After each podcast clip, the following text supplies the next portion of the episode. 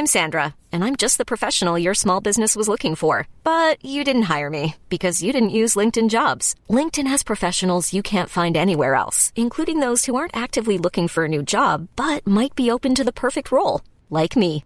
In a given month, over 70% of LinkedIn users don't visit other leading job sites. So if you're not looking on LinkedIn, you'll miss out on great candidates like Sandra. Start hiring professionals like a professional. Post your free job on linkedin.com slash achieve today. Hold up. What was that? Boring. No flavor. That was as bad as those leftovers you ate all week. Keke Palmer here, and it's time to say hello to something fresh and guilt-free. Hello Fresh. Jazz up dinner with pecan-crusted chicken or garlic butter shrimp scampi. Now that's music to my mouth. Hello Fresh. Let's get this dinner party started. Discover all the delicious possibilities at hellofresh.com. Wow. Nice. Yeah. What you're hearing are the sounds of people everywhere putting on Bombas socks, underwear, and t-shirts made from absurdly soft materials that feel like plush clouds. Yeah, that plush. And the best part? For every item you purchase, Bombas donates another to someone facing homelessness. Bombas. Big comfort for everyone. Go to bombas.com slash ACAST and use code ACAST for 20% off your first purchase. That's bombas.com slash ACAST. Code ACAST.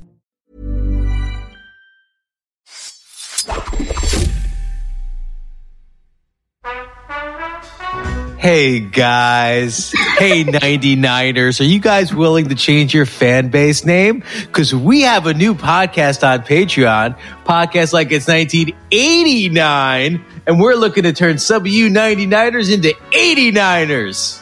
That's the hope uh, that you're interested in hearing us talk about some uh, of the best films of 1989, uh, from Batman to When Harry Met Sally, Indiana Jones: Last Crusade, Field of Dreams, Major League, with great guests like Tom Meissen and Liz Hannah, Joanna Robinson, Chuck Hayward, Bryan Cogman. Uh, you can sign up at patreon.com backslash podcast like it's 1989. For $5, you'll get access to audio for all of these fantastic episodes. And for a few bucks more, you get video of our 99 episodes as well as our 89 episodes.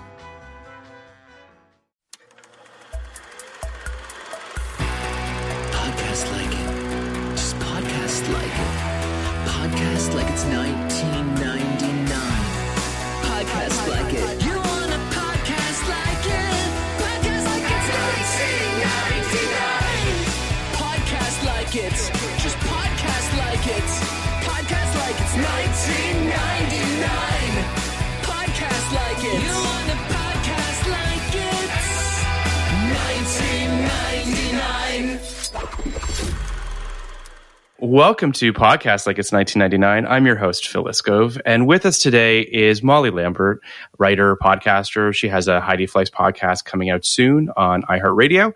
And she's here to talk with us about episode 217 20 something girls versus 30 something women.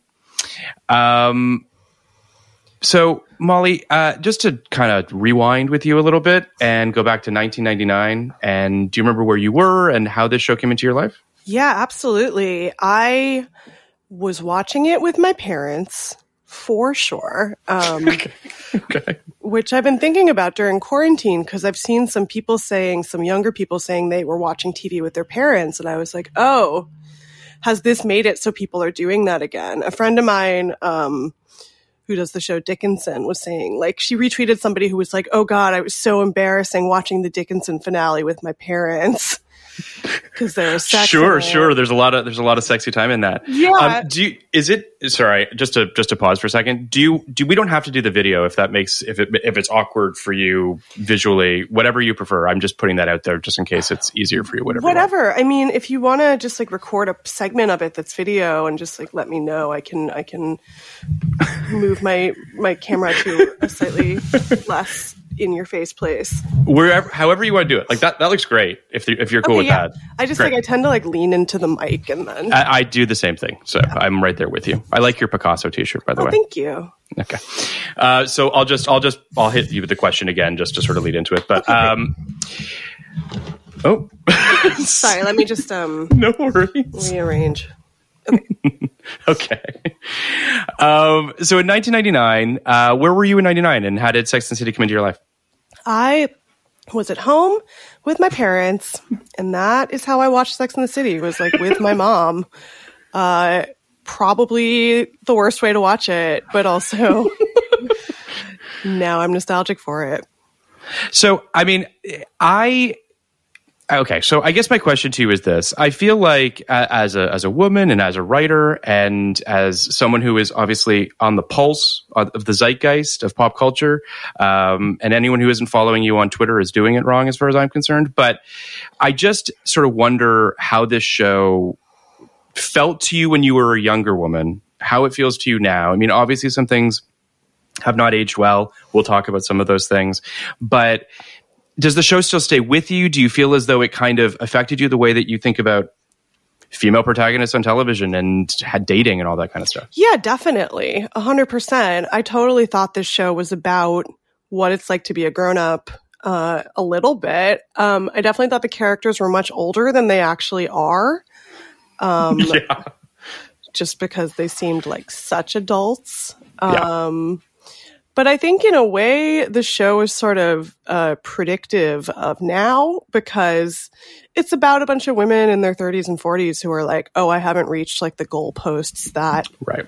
I thought society expected me to reach at this point. You know, people in their 30s aren't getting married, aren't, you know, settling down in like a traditional way. Um, and that seems like that's only become more of a thing since Right. the show was on.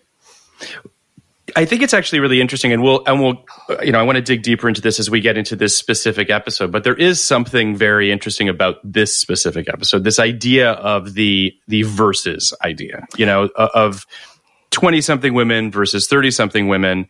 Um, I kind of want to unpack this a little bit with you because it's something that I was actually talking to a friend of mine uh, about the other day, a female friend of mine, about how much harder women are on each other than perhaps men are on each other. Like there, there, there's a competitive thing kind of implanted in you at a young age, either through media or through, you know, whatever the case might be. And this episode really kind of underlines that idea. Did you feel as though it still resonated with you? Yeah, I mean, I don't really, I think I've gone my whole life trying to sort of like counteract that idea, Sure, sure. you know? Like if I, I, I don't like competing with women at all. Uh, Yeah. Prefer to compete with men. Just creatively, at Sure, least. sure. sure. You know, I'm like, I gotta, you know, that's like, with women, it's more like, because there's so few of you generally in spaces, uh, you know, you want to make sure that you're not just competing with each other and punching down on each other because that's what they want you to do, you know, so you don't Yeah. notice that the men are getting all the promotions and jobs Yeah. and stuff. So I definitely think about, I think this is a great episode of the show because do I do think it's about sort of like, being a little bit in denial that you're not in your 20s anymore and then being Mm-hmm. confronted with like the proof that Right. you can't just you're not just um, the person you were and you know people think of you differently even if you don't think of yourself differently it also taps into the idea of uh, how much do we really change? Um, you know what I mean? That I sorry, Totally. ahead. No i mean i totally agree and i think all my favorite tv shows are about how people don't really change Yes, sure, sure. you know Yes. Yeah. like when i think about it all the shows i think are really classic and that really hold up you know sopranos Mm-hmm. mad men the wire uh, this are about how people don't change and about how they try Yeah. to change and they want to change and they have flaws and they like learn about their flaws and try to work on them and then ultimately uh, you are who you are and you were probably the same person that you are when you were 10 Yeah, one of my uh, favorite shows is Six Feet Under, which I also feel does a very similar idea, which is um, you don't really change and then you die. Uh, it, it really does sort of feel like, um, yeah, I mean, the best shows are the shows that I think kind of look down the barrel of of you know existentialism in some form or another and what it means to be alive and we strive to become better people and i don't necessarily think that a lack of change and being good or bad are synonymous. Like I think that this idea of evolution, I think, is more just about experience, and it's about sort of you know opening yourself up to. Um, you know whatever however that sort of the people that you meet and and the experiences you have and how they make you hopefully a better person but i do think that this show from sort of 30000 feet really kind of goes through an evolution of its own as well, right? Which is that it starts at, as as one show in season one, um, and then ends as a very different show in the movies, and now we have a revival. So, like, you know, Yeah, definitely. And I mean, they bring in uh, Mr. Big pretty quickly. So, you know, pilot, it's, yeah. it's not just a sitcom where it's like, but they definitely like they pad out the longer arcs with the sort of like boyfriend of the week Yeah. stuff. Mm-hmm. Uh, but I also like that stuff. That stuff is fine. Towards the end, it's like everybody has a relationship arc, and you kind of miss the Yeah. sort of just like, hey, a New York character actor playing a douchebag. Well, here, here's a question for you. Uh, in the first episode of the of this miniseries, I had Emily Nussbaum on um, to talk about her New Yorker article, which I'm not sure if you've read, but Oh, I've read she, it. Yeah. She talks uh, in that about sort of whether or not the show pulls its punches at the end um, in terms of trying to have its cake and eat it too, right? Which is giving everybody a, a relationship. But also making the end of the show be about, but friendship is all that matters. Yeah. It's trying to do both. I mean, I was in college when the finale came out, and I like had a a viewing party with my two other friends. Uh, my friend Marjan, who was like my other uh, Sex in the City watching friend, you know, and we were Sure. like, let's make plans to go to somebody's apartment that has HBO. uh, and watch the finale and like drink Yeah. wine, which I, you know, don't do that much, but I was like, yeah, we're doing it. Sure, Sex in the City. Um, and I remember being really disappointed by the finale. Uh, I definitely had sort of stopped watching the show a little bit, I think because I was in college, but I really had it in my head that uh, Carrie would end up alone and that that would be like the happy ending, would be like she's, you know, the city is her true love. She doesn't have to end up with a man to be like happy and have a fulfilled life. And that's the point of the show is like everything else can just be good. Um, but obviously, I think that the fandom and just like maybe the creatives behind the show at that point were like, no, like she's ended it's- up with Mr. Well, Big.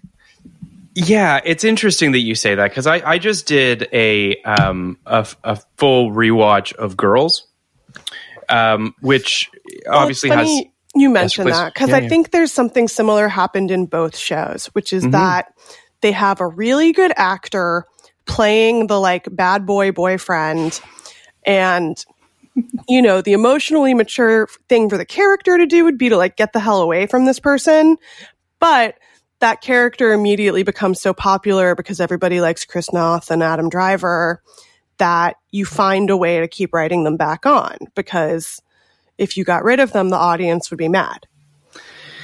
yeah it's it's uh, it's interesting. I, I mean, listen, it's it's unfair to compare these two shows to some degree because I do think they're very different. Their aims are completely different. Their their artistic aspirations are different, right? I mean, I think that Lena Dunham, uh, early in her career, which I imagine will be a long career, I think she's tremendously talented. Um, you know, had the, the the wherewithal and the courage to go to the places that she wanted to go with the show, right? Um, and it was ever, and- also, Girls was never the the zeitgeist sort of magnet that Sex and the City was. Oh, I disagree. I think it was the same kind of thing of just like, this is what it's like for women now that are single. But I think it gets away very quickly from like, this is what it's like for women that are single with both shows and becomes a different show about relationships. Um, that is also good on its own terms. But again, I think they both did the same thing, which is like they make the male love interest sort of like such an asshole that then when they're like, but he's got a heart of gold, it becomes sort of a fairy tale about like, hey, that guy who's an asshole and is treating you really badly and like stringing you along for years, like he's gonna figure it out by the end. So like just keep hanging on. Which is like not a good message, but Not- not again, good it's like you don't want to write Chris Noth and Adam Driver off Driver, those shows because yeah. they're great characters and great actors. yeah, Um, and I just also understand that, like, by the end of Sex in the City, there was like a certain rabid fan base of Sex in the City people that were like, she's got to end up with Big or we're going to riot.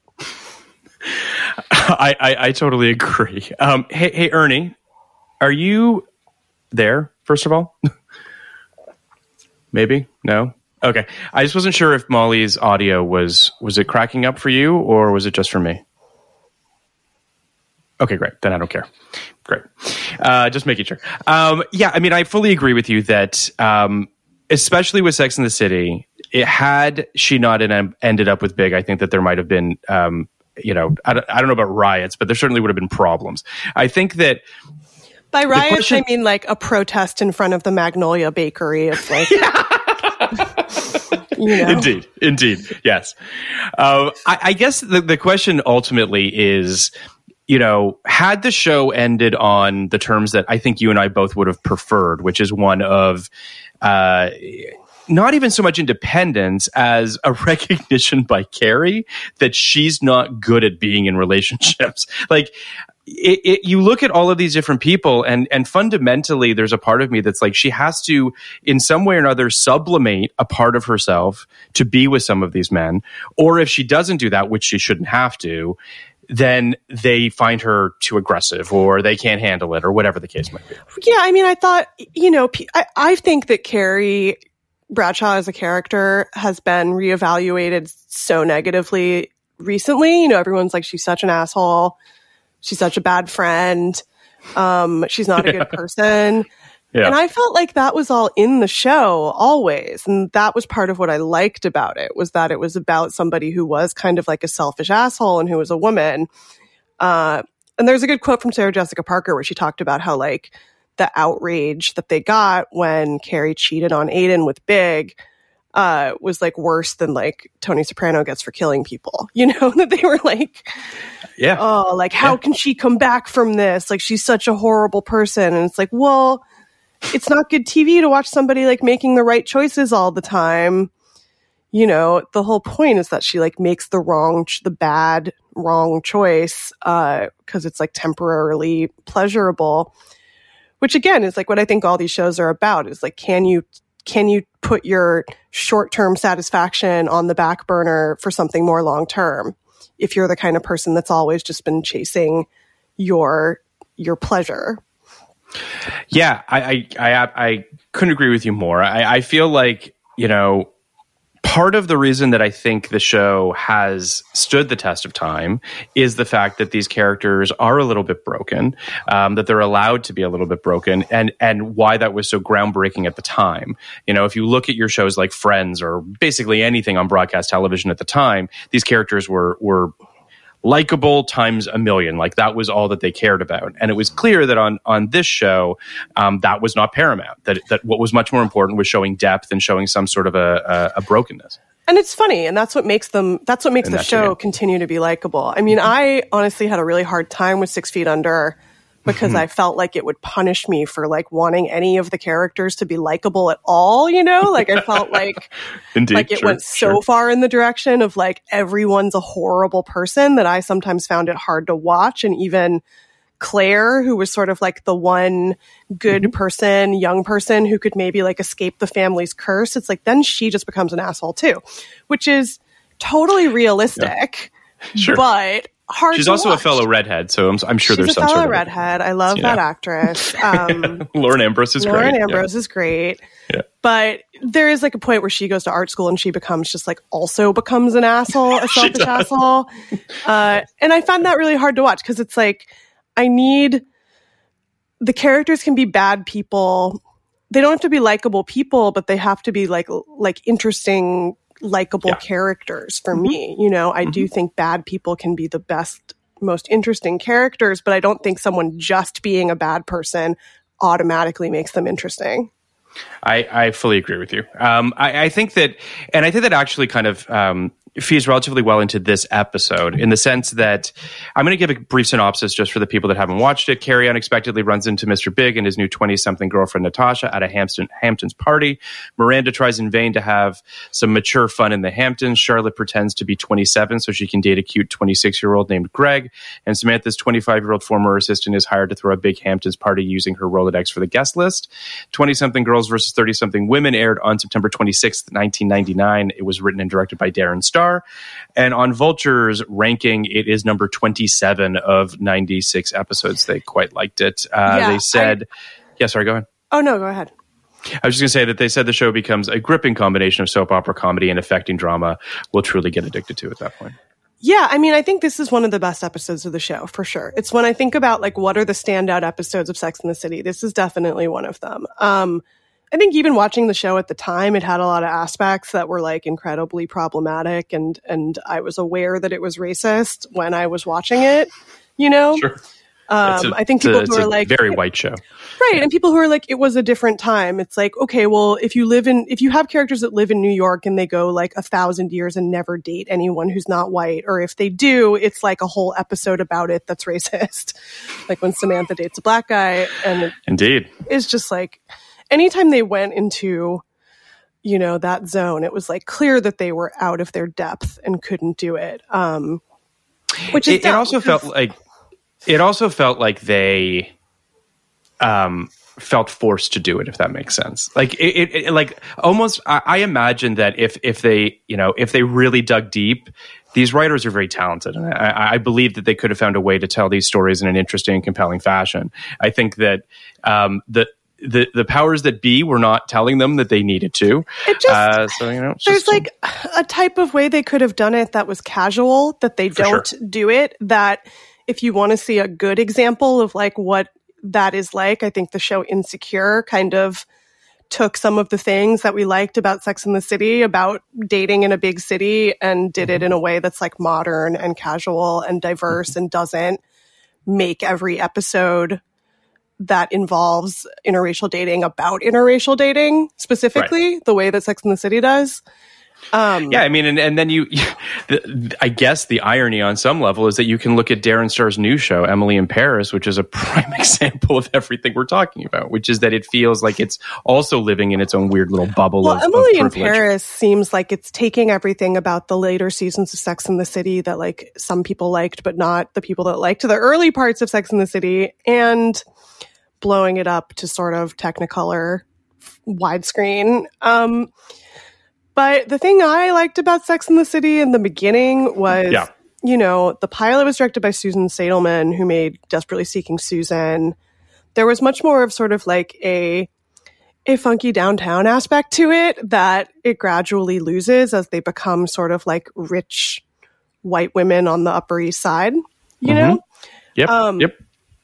But, you know, when you read the columns that it's based on, uh, yeah, I mean, it's very much about like Carrie just going out in the world and like being a, a, a sociologist of, you know, observing people's mating and dating habits.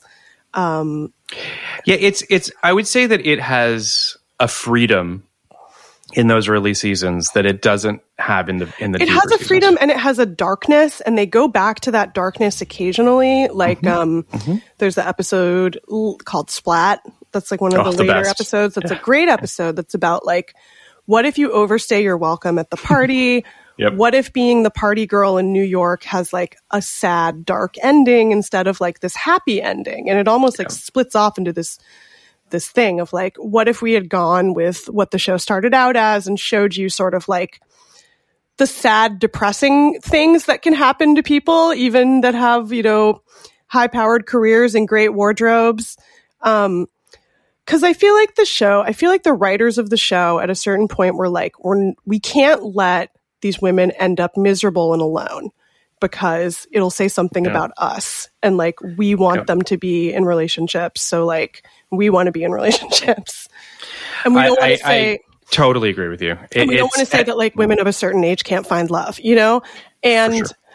I love the show Real Housewives of New York because Okay. to me, it's like, I, you know, a lot of what I like about the Real Housewives shows is it is just like women of a certain age, many of whom are still single, and they're just like teenagers. Like all they want to do is date, and they just like fight over guys and like, you know, sell each other out. Like it's very just funny how immature they are, you know, but they all are like, you know, I'm, I'm going to find love. I'm going to find my soulmate. And I find that so interesting because it's like you never see women of that age, especially not just like interacting with each other on TV. It's so rare. Um, Well, it's it's it's interesting you say that, and and at the end, I want to get your thoughts on the revival, which I think is actually a little bit of a uh, you're teeing up a little bit here in terms of where that could go. But in terms of of episode two seventeen, just so we can get um, through this, I I, I want to kind of just talk about the the theme of the episode, which is sort of about whether or not we should fear the younger generation, fear our younger selves. This idea of, of sort of do you learn, do you grow? Are there are there changes that come with um, with age? Um, I I think that um, they do a good job of making young people seem stupid. Well, that's the that's the problem I think with this episode is they're like you can tell which side the writers are on. Is like uh, clearly Yeah. they are siding with the thirty something women, but um, this episode was also important to me because it's where I learned everything I know about Hampton share houses. okay, okay. which is something I like know nothing about because I'm from California. I have no Mm-hmm. experience with like the jitney or whatever, but I now do a podcast about Summer House on Bravo, which is sort of like this episode of Sex in the City as an entire Yep. show. It's like people in their It really 30s is. and people in their 20s trapped in a Hampton share house and like the 20 somethings are totally mean to the old the slightly older people being like they're washed up losers and the older people are like the younger people are like directionless uh bimbos so i yeah, I, I, I you know, definitely yeah as, before we, before we started this uh, before we started recording this um, molly had a, a background for uh, below deck. So we talked a little bit about how my roommate is is a big below deck fan and she is a a big summer house fan as well. And um, it is on in our TV room while I am on my phone. So periodically, uh, I I look up to try to engage with these your friends pretty loathsome people. they're, they're, they're so loathsome. And one thing about Summer House is it makes me appreciate Vanderpump Rules, where everybody is like a cater waiter who came to LA with dreams of stardom, but like they're so much more likable to me because they're not like the people in Summer House are all aspiring yuppies. They're all waspy people that are aspiring to this like upper class lifestyle that to them Sure. is symbolized by the Hamptons. And so that Sex in the City episode provided all the context I've ever had for this cuz uh, cuz like as a California person it just blows my mind. I'm like, "Wait, they go to the Hamptons house but only on the weekends? But they pay for a house that they're only going to on the weekends, but then during the week they have to go back into New York and do their jobs?" Mm-hmm. Like what a nightmare.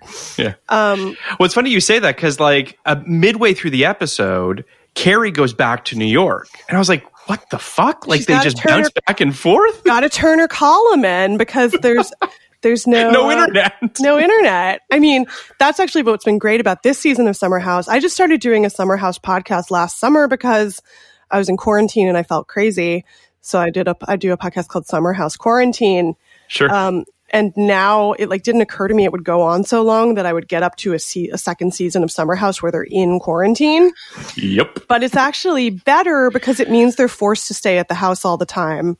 They don't go back to the city. They're just trapped in a house with each other. and so it does become people just sort of like uh, ripping on each other's long term relationships and being like, you know, the people that are in serious relationships are like, you know, oh, we're so much more settled than the people that are single. And the single people are like, oh, like these losers, like they're out of the party zone now. So, you know, why are we Yeah, even hanging out together? it does feel like i mean to your point i think this episode does a really good job of showing kind of the chasm between these two things the idea of being in your 20s the idea of being in your 30s the the, the hopes and, and and again this is something that that unfortunately affects probably women more than it affects men which is just that this i mean there's a biological clock there's this that there does feel like there is a ticking clock I just think it affects men just as much. Like men, you know, their sperm gets old too. Like, their You sperm know, does get old that that might be the pull quote of this episode well, I think it's like it is. I the the scary thing is like having to make decisions, right? Yeah, having to make yes. serious decisions. And I was just Committing, reading yeah. something about like a book that came out that is about basically how adulthood just keeps getting delayed further and further. Mm-hmm. Um, and one of the things the book said was like that you would think that making all these decisions would make people l- less neurotic and more settled, but that people who actually like haven't made all of their life choices yet are actually happier because Sure, sure. there's still possibilities open in their lives. Um, You know, I do think there's like this rush to settle down, and then there's people start getting divorced. Um, yep. and that's all very like I thought it was very 50s, but it still is what happens. It seems like. It's true. Um, so yeah, I think this episode is about sort of like, and the whole show is about like you know, can you have it all? And yeah. At a certain point in the show, they're like, we're not going to say that you can't have it all because that's too depressing, you know. oh, Um, 100%. Yeah. And there's quotes from Sarah Jessica Parker where she said that early on she felt like Carrie was an alcoholic, which tracks, but also they definitely just go away from like, let's explore Yeah. that at a certain point. And like, maybe that's not the show that other people want to see is like Carrie realizing she's an alcoholic and going to AA and stuff, or just like Carrie like drinking herself into embarrassing situations. But the moment of this episode that I think is great is like she's talked herself up. Everything's great. She's wearing the most insane outfit at the beach party. She's wearing a cowboy hat and a tube Pink top. cowboy hat. Yeah. Classic. Um, you know, she's like, everything's great. I love my friends. We're all drinking champagne on a beach. And then she sees Big and Natasha together and she goes and has to throw up. it's well what's great about it is I would agree with you. It's it's it's definitely the, the the end of the episode is fantastic because it allows itself to kind of mirror something they had seen previously in the episode, which is they go to this bonfire party and they see this twenty something girl and she's puking and her friend is holding back her hair. And then the end of the episode, Carrie's doing the same thing on the beach. Right. She's like, oh, aren't we glad we've outgrown that and we're not like that anymore? And then it's like, no, you haven't outgrown that. You never outgrow it. Yeah. Um, your stomach can always get punched in in some way. And also just even like when she meets Big and Natasha, like the, the, the crushing moment for me in that interaction is when she then tries to cover and talk about this guy that she's there with, who she's not really there with, who she's not really all that interested in. Yeah. It's really sad. I mean, there is a plot line like this on Summer House this season too, where where um, Hannah, who's sort of your Carrie Bradshaw, she's like funny and and cute, but in a little slightly offbeat way.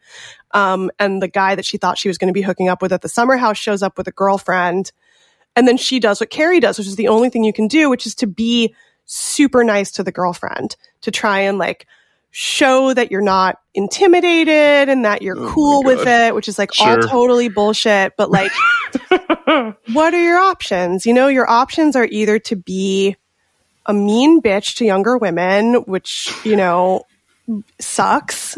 Um, but obviously Yes, people sure. do it all the time Uh-huh. because they are threatened. Um, or to be like really overly nice and be like, look, I'm your friend, you know? I do think there's a thing where it's like if your if your 38 year old male friend is dating a 22 year old and you're being nice to her in a social situation, nothing you can say to her is going to make her be like, "Oh, you're right. Like this guy sucks and like I shouldn't Yep. be dating him and I'm going to realize that later cuz like she has to go through it for herself the way your friends did." You know? I think I think sometimes older women are trying to like pass on whatever they've learned. And it's like, no, you can't stop people from making the same mistakes that you made. You can just sort of like stand back and watch. Well, that's that's. I mean, I think that that's also one of the, the takeaways from the episode too, which is you know, twenty somethings have to kind of go through their shit, right? Like they all have to kind of go through it, and you can't protect them from from the mistakes that they're going to make. Um, and and and even on on the Charlotte storyline, which we'll talk about in a second, you'll still make mistakes even in your thirties when you're trying to pose as being something that you're not. Um, the episode opens with a Brady Bunch type opening with a bunch of Charlotte's friends that are all kind oh, of God, right. it's and it and you're just like here's here's one of the things that I really disliked about the first couple seasons of the show, which is the the fourth wall breakage really fucking drove me crazy. How many shows in the late 90s did fourth wall breaking and then stopped? Because Yes, yes. There was that because it's annoying. it's annoying, but it was like, let's make everything meta a little bit. Um, I mean, it kind of makes sense as like a, a thing for Carrie because she's writing a column and the idea is Yeah. that she's telling you about all these people she knows, but they also, at a certain point, they have no other friends. Well, the thing is that I think is interesting um, is the only person who writes really well, that, that might this might not be fair. I'll just say this: Darren Star likes the fourth wall breaking. Um, it's clear that you know he started the show, he created the show, um, and that that meta ness is part of the show for him. Um, it goes away, thankfully, when he leaves the show for the most part. Um, this is kind of feels like a, a, a, last kind of gasp at it with this Brady Bunch all looking at the camera thing because we don't get any more fourth wall breaking from this point on in the series. Um, but we see this, and really, it's all Charlotte. That's the last time they ever break the fourth wall. Oh, I believe it is that. So yeah. Um, Charlotte's friends are all they all have a cottage together in the Hamptons, but there's some drama between all of them, so they all go their separate ways. And Charlotte is offered a chance to rent their Hamptons cottage for a cheap price, and she convinces Carrie and Miranda and Samantha to come with her, even though they're all kind of like, really, this feels this feels like something we would have done five, seven years ago. Why are we doing this now? Um, and so that's kind of the thrust of the story, right? They're going to the Hamptons. It's the Hamptons episode, and obviously the the, the gut punch at the end is is the big reveal. Mixed into all of this, you have Samantha has an assistant named Nina G, who's like this 20 something bratty assistant who Samantha uh, ultimately kind of berates a little bit at the beginning. And Nina's like, fuck you, I'm out of here, leaves, takes her Rolodex with her, which is a bold move. Well, I think the idea is that she's like Samantha from the past. And so Right. Samantha is like, fuck you. Like, you can't, right, right. you can't be me from the past. Right. It's a little bit. It, it's it's what it is. But uh, they then all meet up at the Hamptons Jitney that you referred to earlier, which is a bus that apparently takes you to and from It's called the Jitney, but it's just a bus. It's just a bus. I do like the word jitney. It has such a I love 20s it. vibe. It sounds like it's like a little train or something, but it's just It's a great. bus. It's. It's just a bus. Uh, Charlotte shows up there with this guy, Greg, played by Anson Mount, who has gone on to have a pretty successful career. Um, he's 26. She's posing as 27. Uh, he shows up at the cottage. Charlotte tells everyone that, that they have to pretend as though she's 27 for the weekend or whatever. And Greg invites them all to this bonfire party that a bunch of 20 somethings are at. Fatboy Slim is obviously playing at this bonfire party Obviously. because because you know, 1999. 1999. Uh, Carrie Smith and Miranda are not thrilled about this bonfire party. Kids are puking. They're drinking from a keg. I mean, it's just they're, th- this all feels like something that they shouldn't be doing anymore, quote unquote. Um, Carrie meets Laurel Harris, who is played by Rachel Miner, who is this big fan of her column, who is really aggravating, um, and is just is just the most sort of cloying, over the top fan she could have. Um, she works at a publishing house. She wants to be a writer of her own. Blah blah blah. Uh, Carrie goes back to the city, and we have this moment where she's looking at a photo album. I don't know if you remember this. It's a Oh, yeah. giant, a giant blue photo it's like album that old makes photos of Sarah Jessica Parker, clearly like on a break from from Annie. Like, oh, remember Yes, my memory? yeah. Remember when I was in LA Story? So yeah, it was. It's kind of like it's, but she looks like it, it's just an absurdly large, uh, uh, laughably large, giant blue photo album.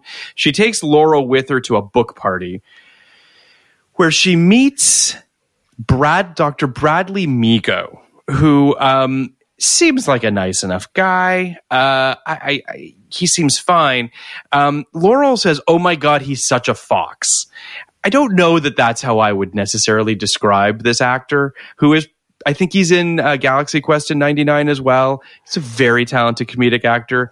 I think they probably wrote it for someone who is maybe a little more cliche hot than this guy is. Um, there's also a moment, there's two moments, and I'm very curious as to your thoughts on this. Laurel says to Carrie at one point at this party, Is 25 too young to write a memoir? I would say probably yes. Is, Depends who you are. Depends what you've done. Sure. I mean, Right. I love that's one of the reasons I love this episode is because I think it's about it's like all of the women confront basically their own younger selves. They Yes. confront like the ambitious kind of assholes that they were Yes. in their 20s that allowed them to get to their like po- you know where they are now. So they all have like steady jobs and apartments and stuff and all the stuff that like when you're in your 20s you think like connotes adulthood. Um but they're Sure, sure. coming at it from the point of view of like well we're not grown-ups so why are we being treated like grown-ups? But also that sort of realization of like oh do i now i have to like defend my spot because there's all these younger people coming for it the same way i was coming for older people's positions. Right. when i was their age that i was like i'm going to have that column. I'm going to throw this party. Um and in a way it's like the natural progression is to be like okay now this person takes over for me but like none of them are ready to do that. And so they're kind of torn between like mentoring these younger women and competing with them I'm Sandra, and I'm just the professional your small business was looking for. But you didn't hire me because you didn't use LinkedIn jobs. LinkedIn has professionals you can't find anywhere else, including those who aren't actively looking for a new job but might be open to the perfect role, like me. In a given month, over 70% of LinkedIn users don't visit other leading job sites. So if you're not looking on LinkedIn, you'll miss out on great candidates like Sandra. Start hiring professionals like a professional. Post your free job on linkedin.com slash achieve today. Ever catch yourself eating the same flavorless dinner three days in a row? Dreaming of something better? Well, HelloFresh is your guilt-free dream come true, baby. It's me, Keke Palmer. Let's wake up those taste buds with hot, juicy pecan-crusted chicken or garlic butter shrimp scampi. Mm. Hello Fresh. Stop dreaming of all the delicious possibilities and dig in at HelloFresh.com. Let's get this dinner party started.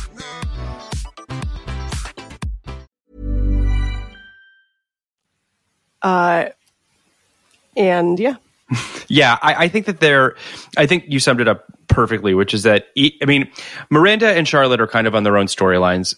Uh, Miranda, quite frankly, and this is unfortunate because this is the second week in a row where she hasn't really had um, much of a storyline. Uh, last week she got new sheets, so that's a pretty low bar. Um, but but I do think that. Uh, that on the on the Carrie and certainly on Samantha storylines, there's definitely this feeling of seeing a younger version of yourself. The the thing about Laurel is she's saving herself for marriage and she's a virgin and there's this whole sort of like nega version of Carrie, right? Like like the the weird sort of like alternate version of Carrie, um, which I think is really interesting. which I think also comes off of people coming up to people who made the show and being like, you know, I love the show. I'm 16. Me and all my girlfriends talk about it when we're Right. like having our blowjob talks, and the writers being sort of like horrified by that Yeah. because they were like, oh, we didn't realize like that's what this leads to. I do also think that one of the things that seems sort of period piece about the show now is the fact that like all of the women in their 30s do have these like stable careers Yeah. um, because now nobody has a stable career, really. Yes, so, yes. Yeah. you know, the idea of like that somebody would be like, I have to get to like where they are. It's like, well, where where would they be now? Like Carrie, Yeah. I imagine would be freelancing. Correct. There's also a moment where Carrie asks Laurel, she's Laurel tells her that she's a virgin, and Carrie says, Well, what are you considering sex? And then Laurel says, Are you implying I'm some sort of Lewinsky? That line unfortunately doesn't age very well, um, and feels very much of a time um, when it was okay to apparently. the you know, weirdest thing about Sex in the City that when you rewatch it really stands out is how unbelievably prudish it is for a show Yeah. about Yeah. Sex in the city. Mhm. And especially just Carrie as a sex columnist is like so prudish, Mhm. you know, biphobic, like Yep. doesn't actually seem interested in like the wide spectrum of human sexuality in the way that you would assume a sex columnist would be. But it's very 90s. It's very like, Yeah. you know, that is kind of what the real column was like. Uh, and it's, it's, uh, it seems weird now. It plays weird now, Yeah. but it also played weird at the time. I think that's, Yeah, it, I think that I think that this show gets dinged for a lot of stuff, and I think one of the things it gets dinged for sometimes is just like going for an easy, low hanging fruit joke that that just you know that you don't need. You don't you don't need the Monica Lewinsky blowjob joke. Like it's just it's it's you just don't need it. Um, and it and it it's what it is. Um, it's a relic of its time. It's But I- unfortunate. Right. I mean, and I do think like uh, in the context of that time, it is like a lot of people learned about sex from reading the Mm-hmm. Clinton deposition stuff that was, sure, sure. you know, like Yeah. reading Yeah. that stuff in, in a newspaper. uh, was crazy. And like some of the things that Sex and the City introduced into the cultural lexicon, we just take so for granted now because they've been with us like since then. But like that was definitely the first time I ever saw a vibrator on TV, you know? Uh, or saw women talking about masturbation. Like some of the stuff that they did was groundbreaking at the time, but now, you know, now in comparison to now, it just feels Yeah. very uh, old timey and Yeah, quaint. yeah. No, and I, and I think that you know, I, think that one of the reasons that the show has stood the test of time is what you're talking about a little bit, right? Which is that even now we recognize how bold this show was at the time, um, and I think that it it might be cliche now, or it might be a little bit you know quaint now, but at the time, I think that the show was was was really quite bold. Um, Yeah, and I remember just how much hate it got for having like a bunch of women who weren't all completely traditionally beautiful as like lead romantic interests, you know? Like Sarah Jessica mm-hmm. Parker got so much shit for Yep. not being a supermodel, which is like what the Yep. show's about though. Is it's like, hey, she's totally. she's totally cute and funny and interesting and like she also deserves love and like mm-hmm.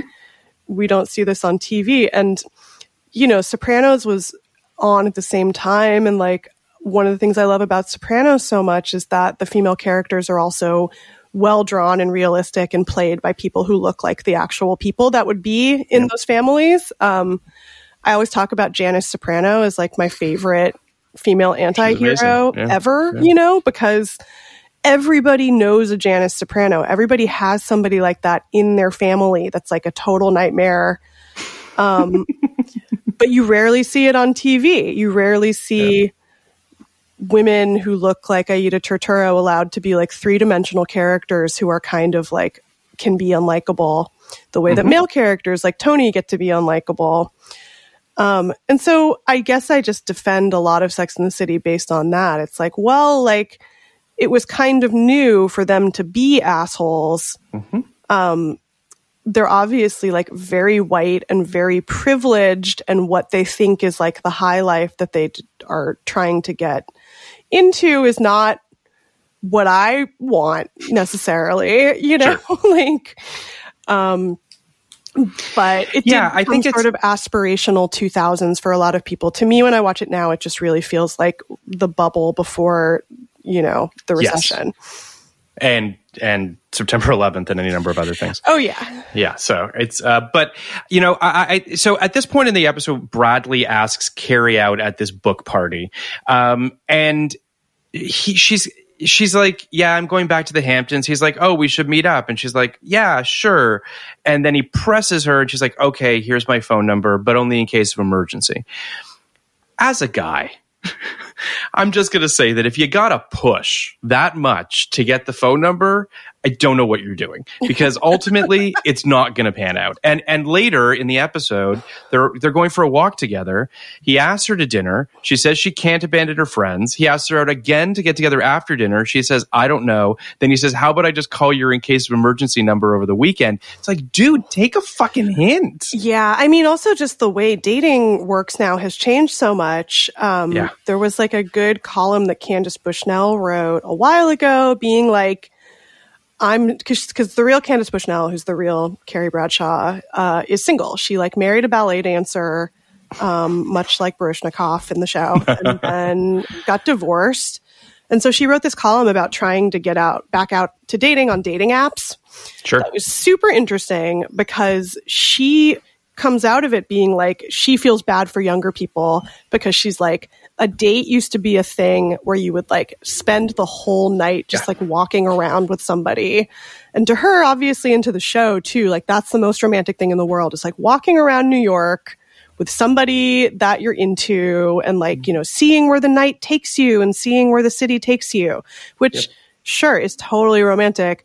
And she's very horrified by like hookup culture because she's like wait you just text people and then you have coffee and then you decide Yeah. if you're going to have sex like where's the romance where's the horse-drawn carriage ride which is funny because i feel like at the time in sex in the city it was like the idea you know people were criticizing the show for this kind of like hookup culture and this like fast food dating And to her now, it's like the past seems like it was this incredibly romantic thing compared to now where it feels so transactional. She was like very horrified by how transactional dating apps make everything, even though the show Sex in the City is very much about dating as a transactional Mm-hmm. thing where you're trying to like jump your class and get up to like, you know, a higher class by dating.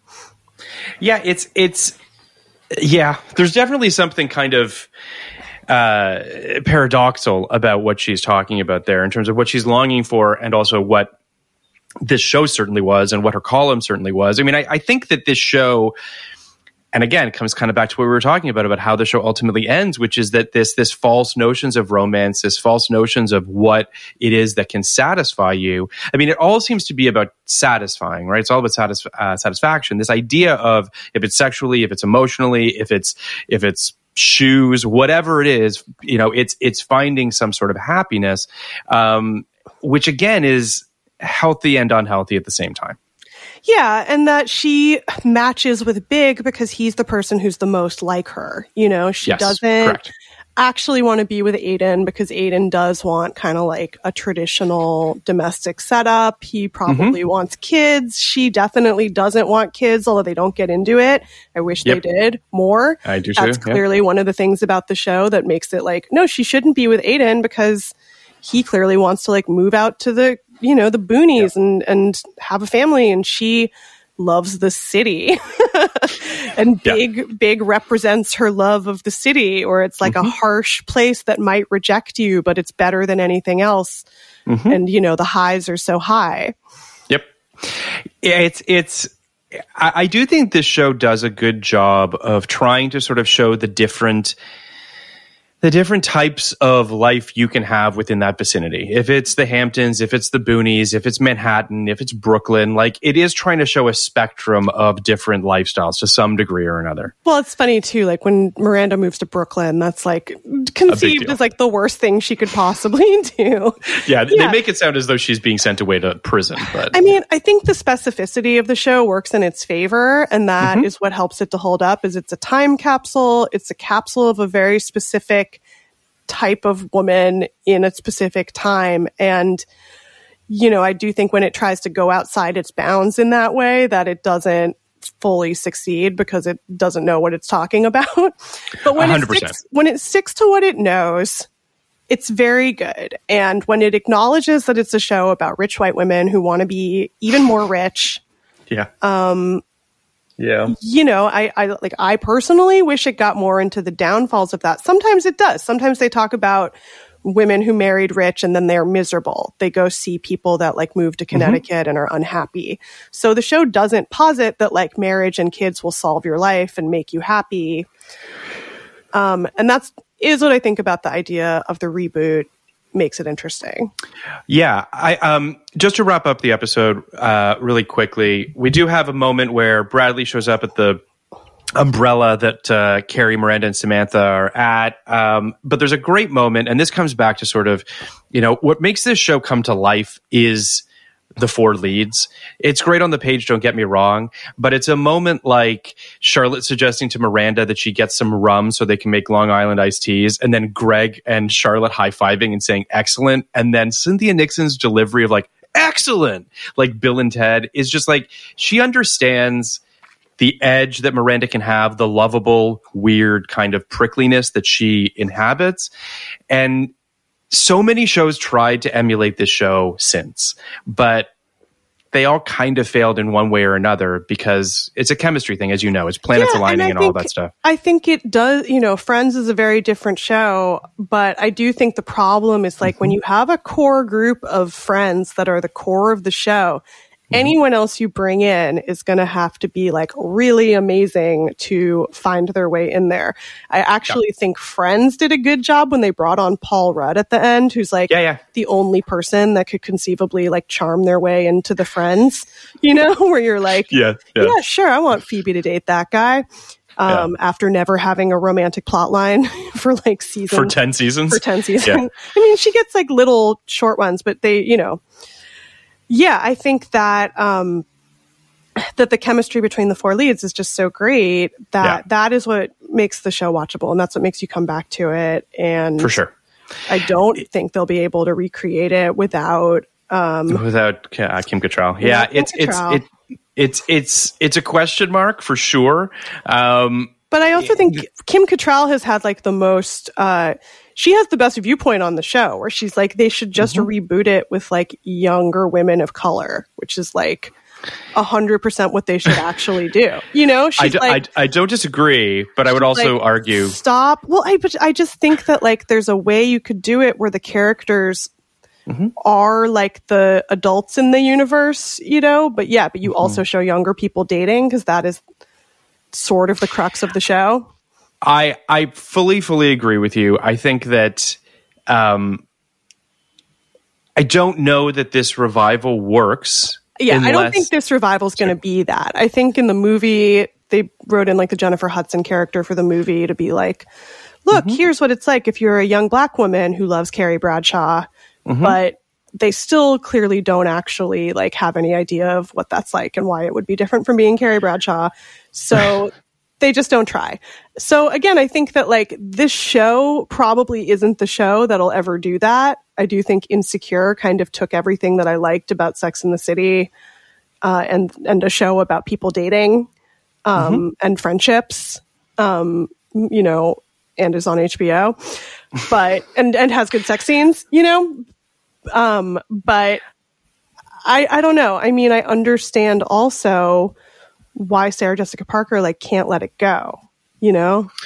Well, I'm gonna I'm gonna play devil's advocate for a quick second here, um, uh, as we talk about the revival, because I, I I am of the of the mind that it is most likely a cash grab, that it is mo- most likely an opportunity to try to get more subscribers to HBO Max, um, and it is perhaps uh, an attempt to try to erase any odor that might have uh, emanated from the last film. Um, I think that those are my my assumption, or those are the paramount things that it's happening for. I'm going to also posit the idea that it could also be an opportunity, if they choose to make it an opportunity, to be able to explore what it's like to be over 50 in New York. The third movie, in theory, was supposed to be about Big dying of a heart attack and Carrie dealing with that. Whether or not there's any legitimacy to that, who knows? If this does become about being a single woman or, or trying to have a sex life post 50 in New York City, I'm all for that. I just don't think that's the show they're going to make. I don't think it's a show they're going to make either. But again, that show is uh, Real Housewives of New York, so I can just go watch that when I want to. And Fair- Real. Housewives of New. York also gets into grief because a lot of people's husbands die Sure, sure. um, or leave them for younger women because they're, Right. you know, rich Monsters. assholes. Yeah. yeah. Um, and so one of the things that's very like poignant and tragic about Real Housewives of New York is that there's all these women who like once held this very high position in New York society and have had it like stripped away from them again against their will. And but they're all completely convinced that they're going to get it back. And mm-hmm. that's what makes it like an Edith Wharton novel is like, especially Sonja Morgan, who was married mm-hmm. to a guy from like JP Morgan. And so she mm-hmm. has all these like monogrammed things around her house with the Morgan name. And when people are like, but you're not a Morgan anymore, she like flips out because she's like, I'll always be a Morgan. Like it doesn't matter. That's my crest now, you know? And there's one episode where she gets really drunk and she just starts talking about partying with Madonna and John John Kennedy. And everybody's like, John John is dead, Sonja.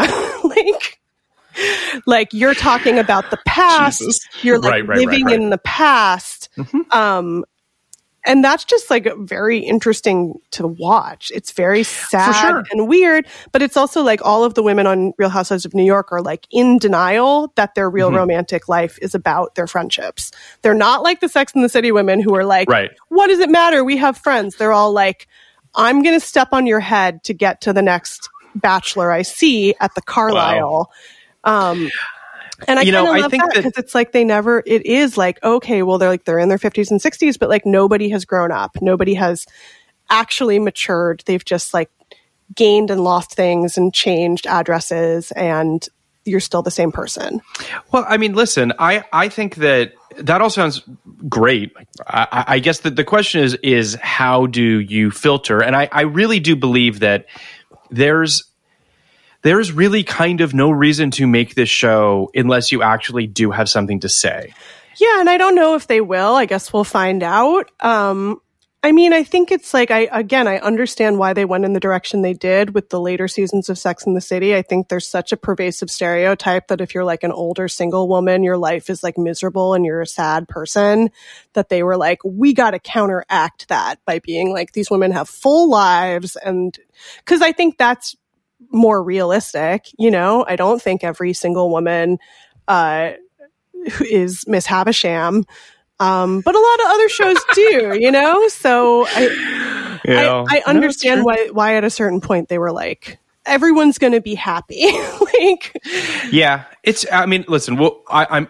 I think we're all going to be curious to see what it ends up being in some form or another. I, I'll just say this is because I, do want to just uh, wrap up this episode very quickly with the with the the scene with Big and Carrie is uh, is a big deal. No pun intended. Uh, It also comes after Charlotte gets crabs from Greg. yeah, Charlotte gets Uh, crabs. That's the punchline of her trying to be young is you can't pretend to be young or you'll get crabs. with a great hard cut to crabs being put into a pot Oh while. Miranda's cooking. It's amazing. Incredible, incredible, disgusting. It's fantastic. Um, and Greg also says to Charlotte a great line. He says, I might have given you crabs, but you deceived me, and that's so much worse, which I think is really funny. Um, but the, the big Carrie scene, I think, is important for a couple of reasons. The first, obviously, being that Big has clearly moved on, that he is back in New York, which is obviously going to uh, have a, a lasting effect in the finale and in, in episodes to come. Um, but it's also just such a fucking classically big thing of being like, what's the big deal? Like, I'm back. Like, whatever. I guess we, what, I just, I'm with a girl and how old is she? I don't know, 26, 27. I don't, how do you not know how old your girlfriend is? Like, it's just insane. to me. That's I didn't believe that he doesn't know. All I believe it. I just think it's crazy. Well, I think it's also like all people in their 20s are just like in their 20s. Kind of doesn't matter what Sure. specific part of their 20s they're in. They're just, uh, they're just in them. Fair, fair enough. Fair enough. But yeah, I mean, I think this is one of the great scenes of the show. And I do think Mm-hmm. like the Big and Carrie storyline uh, through the first few seasons is great because it is, you know, lots of people date people that they know are bad for them or that, you know, can't give them what they really want. But like the sex is great.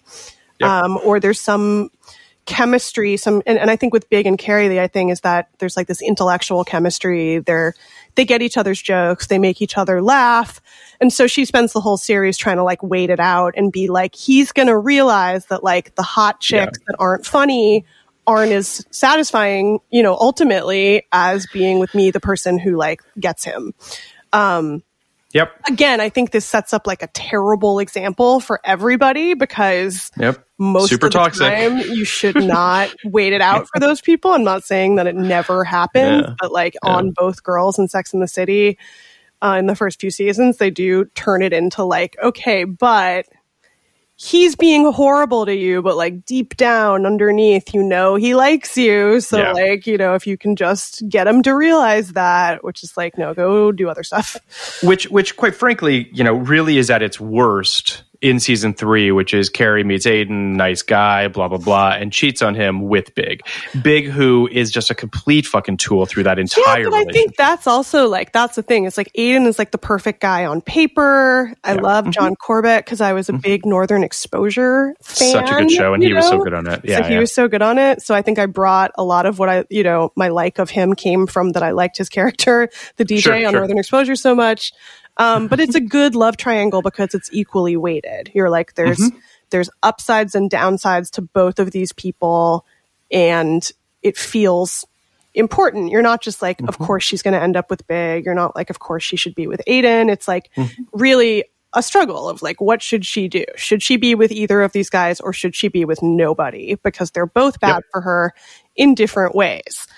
Um, yeah i mean I, I i and i think that you know you mentioned this earlier and i think you're absolutely right which is as writers you have to when you have someone like chris noth and when you have these characters that people love it is it is you know it's on you to find ways to keep them on the show Yeah, and, and it's a it's- like it's a marriage plot show. It's like a Jane Yeah. Austen novel. If people Yeah. end up settled, that's game over for the show. You know, Yeah, and they but it's it's a testament to these writers that they find a way in season four to bring Aidan back into the fold, to bring Big back into the fold, but in ways that feel as though the characters have grown and changed and evolved. Yeah. So this dynamic can exist. I mean, I think the character who grows the most is definitely Charlotte, you know, Yes. and I think Yes. that the Charlotte and uh whatever the Kyle MacLachlan character's name is. Trey. Trey. Charlotte and Trey is probably the show's best and most mature plot line because it's Yep. like, okay, Charlotte gets everything she wants on paper, but it actually sucks. And like, Yep. you know, being a vir- trying to not have sex with him until they get married is like a terrible idea. All of the sort of like old school things that she lives her life by turn out to like not work out in reality at all.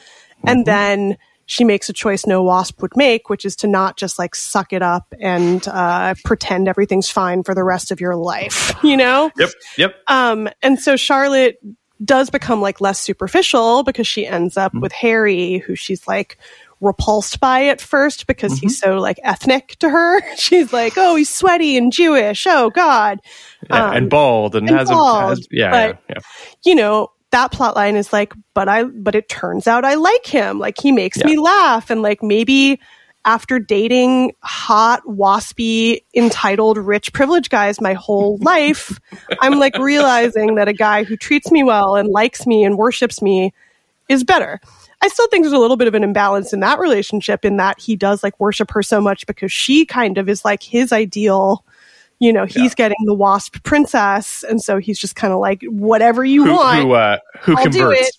it. who converts. Um, But yeah, and- I, I, I- I think that I, I'm I am in full agreement with you that that Charlotte's arc is the one that is the most pronounced. It's the one that you look at and I say mean- like this this is a this is an arc. like Miranda, everybody says Miranda's the most relatable character, but like a lot of Miranda's arc is that she doesn't want to date a guy who makes less money than her, which is like completely insane, you know? Yeah. To, to me, even at the time, I was like, yeah, you're the breadwinner, date a bartender. If you date another high powered lawyer, you'll never see each other and like he might be an asshole to you, you know? Like just the struggle she has with like, oh, I'm like found, you know, this guy is really sweet and I like him a lot, but like, oh, I can't date him because he's working class. It's like totally insane. Yeah, it's insane. I mean, th- she yeah. ends up with him, and so we're meant to see that like it's okay to date somebody who's working class, but just like even having that as an issue is very foreign.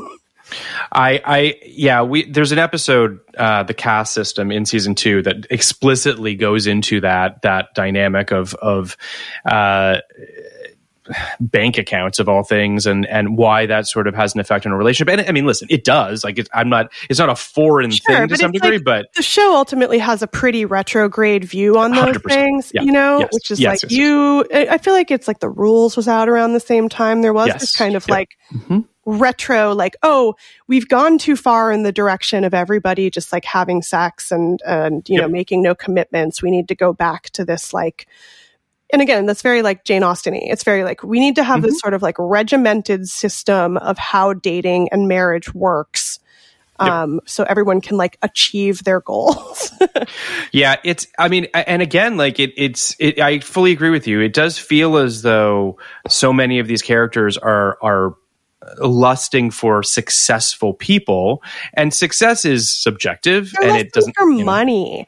I, I Well, mean, yeah. that's what makes the show feel like such a time capsule too. Is like, in a sense, they all seem, except for Samantha, who you know, that's why she's the best character, is because she really does like march to the beat of her own drummer and seem like she doesn't care if she ever gets married. She just wants to like live life and have experiences, which is Yep. like, Yep. you know, the best of anyone. um, and they punish her just like a hundred times for it. They're just like, Yeah. you never get to have a good relationship that's like, you know, Well, she gets. She does. Her longest relationship is with. uh Smith. Why can't I think? Uh, well, there's that, and then there's the fucking rich uh, hotel magnate whose name I'm forgetting. Oh, right. The guy who's clearly Um, based on Andre Balazs. Um, but I think I, yeah. like, I what is his name? Uh, Uh, Richard, God Richard. Richard. Richard. Richard Wright. Yeah. Richard, he's got a perfect dick. That is what we are told about him. That's a thing. That's a thing. That's all we know about him. He's he's I rich mean- and he's got a perfect dick. I think there's a thing with each of the characters where it's like they meet, they date somebody who is their financial and career equal. Yeah. And then they're ultimately like forced to be like, but he's a man and you're a woman. So he's always going to be on top, you know? Yep. Yep. Um, But I do think that to your point, the end of this show, all of the relationships that these characters are in, to some degree or another, it does feel somewhat close to balanced. I mean, Miranda and Steve feel like they're close to balance. I mean, Yeah. S- Smith and, and Samantha, Harry and Charlotte, these are all relationships that don't feel too imbalanced. They all end up settled because they all want to end up settled, Correct, and Samantha correct. doesn't, but she ends up settled sort of despite herself, which is like Correct. everybody has to compromise on something, you mm-hmm. know, a little mm-hmm. bit, or at least be like the thing I had in my head when I was 15 about how my life would turn out is like I mm-hmm. have to give that up and deal with reality. Um, and they all do. Carrie doesn't compromise though. Everyone but Carrie has to Carrie compromise. doesn't compromise because she's the main character, and so she can't compromise. Um, Apparently. but I think Yeah. she does compromise. She gives up on on her life in Paris to come back. you know, I don't think you really buy that, Molly. I don't really buy it. I mean, I also like as you know, I the difference in watching the show now. I mean, I think I love watching the show because it's very nostalgic. It Sure, sure. it's very cozy. It exists in a New York that like never really existed, but especially it doesn't exist now. Um, where everyone everyone is like constantly going on like a, a wonderful walk and talk with no you know specific destination. All the things that seemed fun and cool about being like a grown up who has their own apartment, you know, going out to see your friends. Um, I think when I watch the show now, um, when I first watched the show, I thought that Chris Noth was a million years old. And I was like, why does she want to date this old guy? like, Yeah, yeah, yeah. like go date, you know, the Justin Theroux, like, you know, Yeah. graffiti guy or whatever. All the young guys they introduced, all the hip downtown guys that she was like, found Timothy Olyphant. yeah, and I mean, I think she was sort of like a Seinfeld for a while, where it was like she Correct. finds something wrong with everybody. Sorry, Yep, there is yep, yep. a leaf blower outside my house. I don't know Oh, if you're I can't hear it. picking it up. No, no, Very no, we're all loud. Okay, um, but I think when I watch it now, it's like I find myself being like, oh, you know, like the Russian isn't so bad actually. You know, Baryshnikov is. uh It's funny. I'm watching Dickinson right now, or I Oh, just great. finished watching it. Cool. It's the best show. It's so great. it's the best. Um, That's my friend and, Elena, and his daughter's show. on it. Yes, and she. She's great. great. Yeah. Um, but yeah, I mean, I think that Carrie like is obviously a very immature person in many ways, and she's sort of Mm-hmm. Sure. clinging to this idea of romance that she formed probably when she was a teenager, where it's like all consuming. All encompassing, you'd like throw away everything else in your life for it. But it's Mm-hmm. Yep. also a little bit superficial because it's not what happens it's it's you know it's a honeymoon period thing she's like Sure. addicted to the honeymoon period sort of the same mm-hmm. way as like your don draper on mad men what she mm-hmm. loves is like falling in love you know somebody falling mm-hmm. in love with her and her falling Yep. in love with them and she's not Yep. as prepared for the sort of boring mundane parts of a relationship and even when she and big get together and settle down a little bit it's like she's totally claustrophobic immediately because Yep. She actually is sort of like a lone wolf. Well, this this goes back to sort of what you were saying at the beginning, and I fully agree with you, which is that I don't I don't really think that Carrie belongs in a relationship. I mean, not that we should use the movies as a as a metric of much, but you know, the second movie does their relationship isn't working, the marriage isn't working, they're not happy. She doesn't like being kept in one spot. Um, you know, she she likes, as you said, she likes being on the hunt. She's a lone wolf. That's what she is, I and think that's that's fine. honestly, I think the thing that Big and Carrie really need that the show would never let them do, but in reality, is Yeah. they should have an open relationship. I don't disagree with you. I think I that don't disagree at all. a lot of things have come into yeah, I think there's a lot of things that they would have on the show now that they didn't have then. Open relationships, the term Mm-hmm. ghosting never comes up, even though that's what Big does to Carrie several Constantly. times on the show. Yeah, yeah, yeah. Um, yeah. I think, Well, it's it's yeah. it's funny. We, we were talking about the the uh, the revival uh, as we as we wrap up. I, I think that you know my gut says that what we're gonna have is um, four younger women that are introduced into this into this revival in some form or another that will spin off into some new show about women in their 20s or 30s in New York um, with periodic appearances from Carrie Bradshaw and the like. Um, and, and, and listen, I'm, I'm, fine with that. And I think that that's kind of probably where they're headed. But I, I just feel like, I guess the bigger question I have is, does Sex and the City need to exist anymore? Does it actually fulfill anything? Well, I think all of these shows that are coming back, like I can't think of a single reboot that's been good, except Yep. for Twin Peaks, which Right, did which was so something insane. totally different. You know, Yeah. yeah, I think yeah. that I think with these reboots that the characters have lived in people's minds for so long that when you bring them back and you're like, this is what they're like now, that it just makes people angry sometimes because they're like, in Mm-hmm. my mind, they're like this and. I don't want to know what they'd really be up to these days necessarily because it might when it's I mean, don't you think that some shows are? I mean, I think most shows are a time capsule, right? Like they exist at a certain time, and you know, you brought up Twin Peaks, which is a perfect example of a show that we were all. I mean, speaking for myself, I love the original show. I was very excited to see what the fuck he was going to do next, and then every single week, I found myself so challenged in the best possible way. But basically, Lynch being like, "I am not giving you anything close to what you want, and when this thing is over, it's going to be just as unresolved as it was." Yeah, 22 years ago. which I think is the only thing you can possibly do, you know? And I also just understand why if like something was a big success, you want to go back to it. Yeah. Yeah. But um I also think there's downsides to that. Maybe this is uh, on the theme of the episode. You can't go back. you can't go back. I mean, and it is on theme. I mean, it does feel like th- this episode in particular does have a, a looking in the rearview mirror quality to it. Um, and you do it at your own, you know, at your own risk, right? I mean, if you're going to be looking backwards, it means you're not looking forwards and it means you're not making progress. Right. And if you're living in the past, you're not living in the present. And if you're living in the future, you're also not living in the present. and that's like the big issue for all these women is like, I'll be happy when I have X, X, and X. And it's like, Yep. well, you might be happy now and not even realize it because you're so focused on getting those things. And when you look Mm-hmm. back on this time, you'll be like, oh, it was so fun. I could just pick up with my friends and go to the Hamptons for the weekend Yeah. because I didn't have kids and I didn't have a, you know, mortgage or whatever. And everything becomes sort of romanticized once it's not the thing that's right in front of you. Yeah, I mean, youth is wasted on the young. That that seems to be the one of the themes of this episode in some degree or another. Um, so at the end of every episode, I've been asking my guests who their favorite character is and why. Do you uh, have a? I mean, doesn't need to be one. It can be whatever. But is are there some characters that jump out at you? I mean, I'm going to have to say Samantha just because um, She's great. justice for Samantha. Yeah. Uh, I did another podcast where we just come up with a fictional plot line for a future Sex in the City movie. And That's awesome. my idea for the reboot was that she should just be played by the mannequin she played in Mannequin. That's a that's a great answer. and that way Yeah. they wouldn't have to use Kim Cattrall. They could just be like, hey, what's that mannequin over there? And then it's like, you know, it's Samantha. And she's just like winking at them Oh, right, everywhere they go. You can can't see me, but Yeah. I'm winking. I'm winking. I can see you.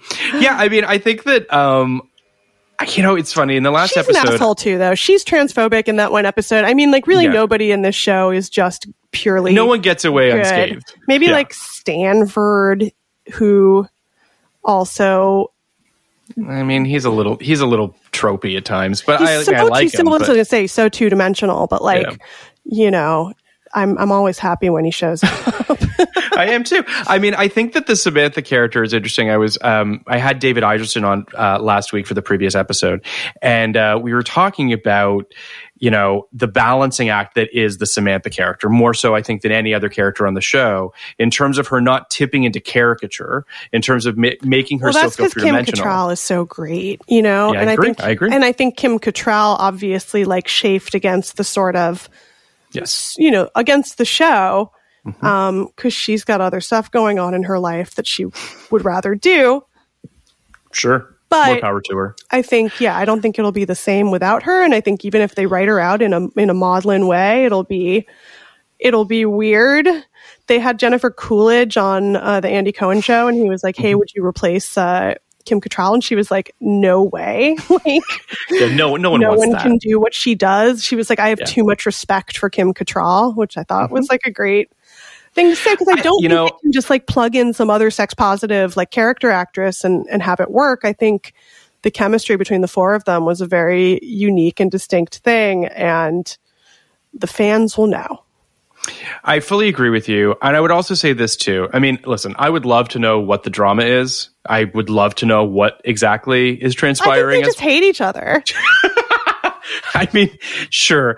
I guess I guess the question really is um you know, can the show survive without her? My guess is they're going to make it. People are going to watch it. We're all going to talk about it, I and then we're going to fucking shit on it or I think whatever. Kim Cattrall is the one person who's like, this doesn't need to exist. You know, we're like clinging to something whose time has passed and we need to move on. And she's totally Mm-hmm. right. But, um, you know, I think everyone's going to watch this anyway. So I also, and this is a HBO question to you as this is a question to you as a, as a fan and as someone who obviously uh, consumes um, pop culture. You know, it's it's hard when your when one of your favorite things ends in an unsatisfying way, right? Um, it would be a shame for these characters for the only time, for the last time for us to see them, for it to be in Sex and the City too, which is kind of an abomination in its own way. Oh, it's so bad. I haven't So- really seen the movies. I, I just have seen clips from them. And Oh, you you should watch them. I mean, like, Um, they should have learned from Ishtar that anytime somebody is like, we're going to make something that's like a Bob Hope and Bing Crosby Road movie, it's like, don't do Uh-huh. that. Don't do that. You know, there's been a lot of reevaluation of Ishtar uh, and Oh, of Elaine May's great. work. Ishtar's amazing. Um, It's not, you know, Elaine May's fault. Um, It's not. and I also just read the Mike Nichols biography by Mark Harris, which is amazing. And like one thing I learned from that was that just that Mike Nichols was also in director jail for a long time after making two flops in a row. Um, I feel like people talk about Elaine May a lot as like, oh, like it's because she made a flop and she's a woman, but it sort of is like anybody who doesn't make things that are profitable gets put in mm-hmm. director jail. Mm-hmm. And I think Elaine May was also kind of like, fuck these people after a certain point. I think she was like, yeah, no, I mean, I go doctor I think she made the yeah she made the right call. She's like, fuck this noise. I don't need this in my life. Um, and But she's also, obviously brilliant, but the first half of Ishtar is like incredible. but I, I, I, I just think that as a fan, as someone who you know has seen some of his favorite television shows end in somewhat unceremonious ways, I understand the desire to think that you can get what you're looking for from said revival or said reboot. But like to your you point, know, okay, to make so this unlikely. like very Sex in the City y, Mm-hmm. I think it's like when a relationship doesn't work and it ends yeah, and you go back to it and try to make Yeah. it work. It's Yeah, not going to yeah. work. It ended for a reason, you know? yeah. I mean, no, I think there's probably exceptions every once in a while that, you know, people will cling to as like, well, these people broke up and got back together 20 years later and it was great. So there you go. But I think for the most part, if you guys broke up the first time, when you get back together, you're going to remember why you broke up the first time. I'm going to say we're never going to beat that, and it's a perfect way to end this episode. So I really do thank you so much, Molly, for coming on For and sure. talking. I'm going to go And throw up on the beach in a tube top now. I hope that uh, I hope that you'll come on the show for a movie or something like that in the Yeah, future as well, to. but and or for another TV show. But uh, I really appreciate you taking the time. for sure. One last thing, please rate, review, and subscribe.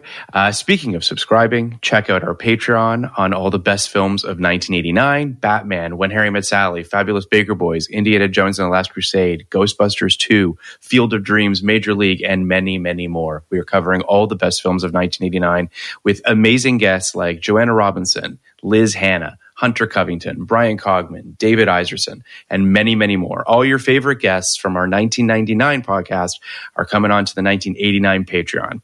You can sign up for it at patreon.com backslash podcast like it's 1989. For only $5, you get access to all of these awesome episodes. And for a few bucks more, you get video of our 1999 episodes as well. Plus, there are other very cool tiers too, where you can even be a guest on our podcast.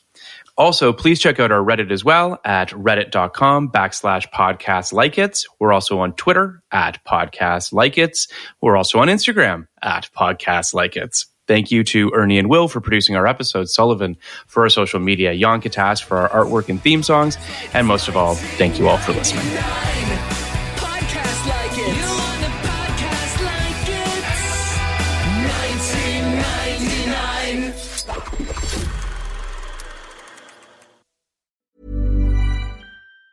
Even on a budget, quality is non-negotiable. That's why Quince is the place to score high-end essentials at 50 to 80% less than similar brands. Get your hands on buttery soft cashmere sweaters from just 60 bucks, Italian leather jackets, and so much more.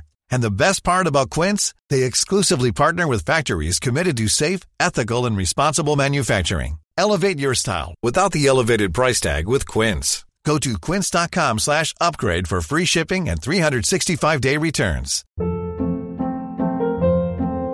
Hold up. What was that? Boring. No flavor. That was as bad as those leftovers you ate all week. Keke Palmer here, and it's time to say hello to something fresh and guilt-free. Hello Fresh. Jazz up dinner with pecan-crusted chicken or garlic butter shrimp scampi. Now that's music to my mouth. Hello Fresh. Let's get this dinner party started. Discover all the delicious possibilities at hellofresh.com.